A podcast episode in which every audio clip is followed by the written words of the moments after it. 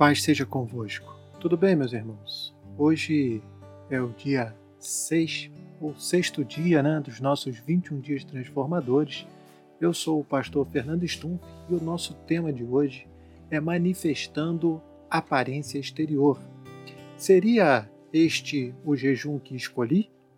Meu irmão, o nosso texto âncora, o texto de Isaías 58, mostra que ao jejuar, o povo afligia sua alma e andava de cabeça inclinada, vestido de pano de saco e cinza. Entretanto, a sua motivação era totalmente errada. Você viu que a maior crítica que Jesus fez aos religiosos foi a vida de aparência. Os religiosos diziam o que fazer, mas eles mesmos não faziam, não é verdade? Compare com o jejum que houve em Nínive. A cidade iria ser destruída, mas com a pregação de Jonas, os ninivitas proclamaram um jejum e se vestiram de pano de saco do mesmo modo que o povo de Israel.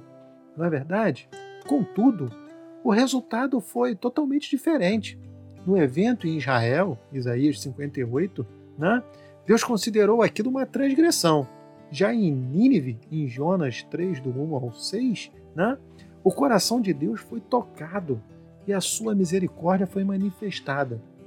Em Nínive, houve arrependimento. Em Israel, contendas e rixas. Meu irmão, Deus conhece o seu coração. Ele quer transparência.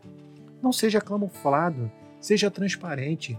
Foi por isso que Davi pediu ao Senhor para sondar o coração e os pensamentos dele e verificar se havia algum caminho mau. Salmos 139, 23 e 24. Ele tinha um coração quebrantado, meu irmão ansiava por estar totalmente desnudo diante de Deus.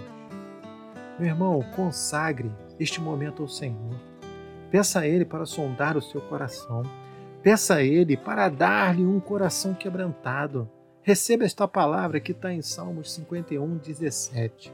Os sacrifícios que agradam a Deus são um espírito quebrantado, um coração quebrantado e contrito. Ó Deus, não desprezarás. Meu irmão, no dia de hoje, consagre o teu dia ao Senhor, consagre esse momento a Ele, converse com Ele, faça o seu devocional, medite em Isaías 58, do 1 ao 8, 1 ao 12, o nosso texto âncora, não é verdade? E não esqueça de orar pelos seus projetos, pelos seus pedidos, por cada item, amém?